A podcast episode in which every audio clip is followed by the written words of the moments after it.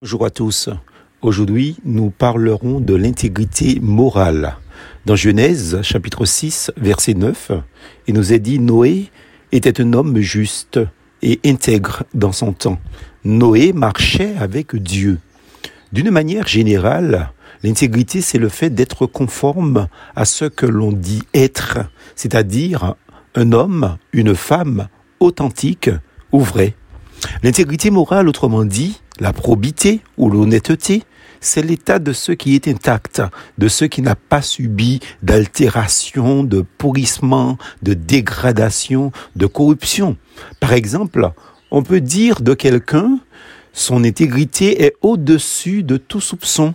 C'est exactement ce dont il est question dans le texte de l'entête au sujet de Noé. Il était un homme juste et intègre. Il n'était pas le seul d'ailleurs. Job aussi il était. Dieu dit à Satan, As-tu remarqué mon serviteur Job?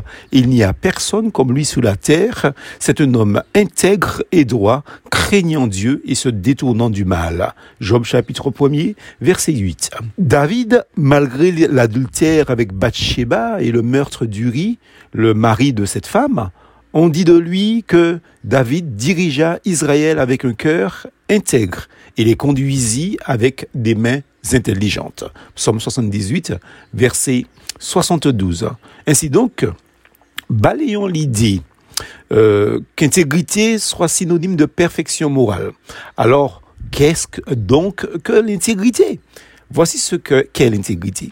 Lorsque David faisait paître les troupeaux de son père, il restait aux aguets, étant toujours prêt à affronter les pires dangers pour s'acquitter fidèlement de sa tâche.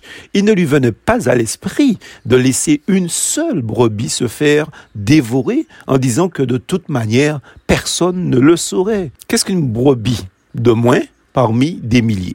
David était intègre parce qu'il ne faisait pas ce qui est droit et juste dans le but ou dans le seul but de plaire aux hommes. À ses yeux, l'enjeu n'était pas la valeur d'une brebis, mais l'honneur de bien remplir sa mission. C'est ça l'intégrité. De plus, David savait une chose que bien des chrétiens et d'hommes politiques ignorent encore aujourd'hui, c'est qu'il y a une grande rémunération devant Dieu pour celui qui marche dans l'intégrité. Hélas, cette valeur humaine, l'intégrité, n'a plus rien à voir avec le style de vie des gens de notre génération au XXIe siècle. Que disait le sage Salomon déjà à son époque? Il dit, les hommes de sang haïssent l'homme intègre, pour chapitre 29, verset 10. Non seulement cette valeur est-elle exclue du discours social et politique actuel, mais de plus, elle est même discréditée dans le milieu chrétien. C'est une réalité. On constate et rencontre un manque d'intégrité. Il n'y a qu'à essayer de reprendre un chrétien aujourd'hui. Vous serez surpris des subtilités intellectuelles qui apparaissent dans son discours justificateur quand on lui parle de la règle, de règle et de la notion du péché. Hélas, cette qualité qui était autrefois associée aux gens de bien que l'on considérait comme des modèles sociaux enviables et aujourd'hui regardez avec mépris, avec dédain. Dans notre monde, être honnête et droit sont des valeurs jugées comme dépassées, voire presque des faiblesses. Le pasteur baptiste Martin Luther King avait dit cette célèbre phrase. Nous avons besoin de leaders qui ne sont pas amoureux de l'argent, mais de la justice, qui ne sont pas amoureux de la publicité, mais de l'humanité. Ceci est vrai dans tous les secteurs de la société. Aujourd'hui, il y a beaucoup de leaders, mais le manque d'intégrité de certains les empêche de dire non à l'injustice, non à la profitation, non à l'exploitation de leur peuple opprimé. Bref, non au péché. Et lorsque vous tombez sur un qui le fait, on dit que c'est un petit prétentieux. D'où l'importance des propos du pasteur Martin Luther King.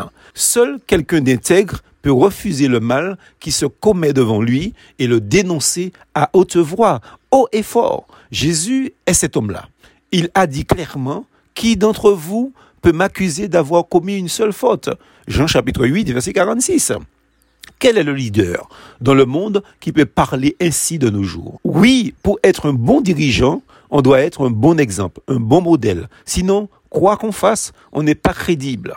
Le message non plus ne le sera jamais, même s'il est bien élaboré, bien structuré, bien prêché. En effet, si tu veux que le peuple t'écoute, qu'il te suive et te reconnaisse en tant que leader, il faut non seulement, comme Noé, marcher avec Dieu, mais être aussi propre à l'enseignement. 1 Timothée chapitre 3 verset 2.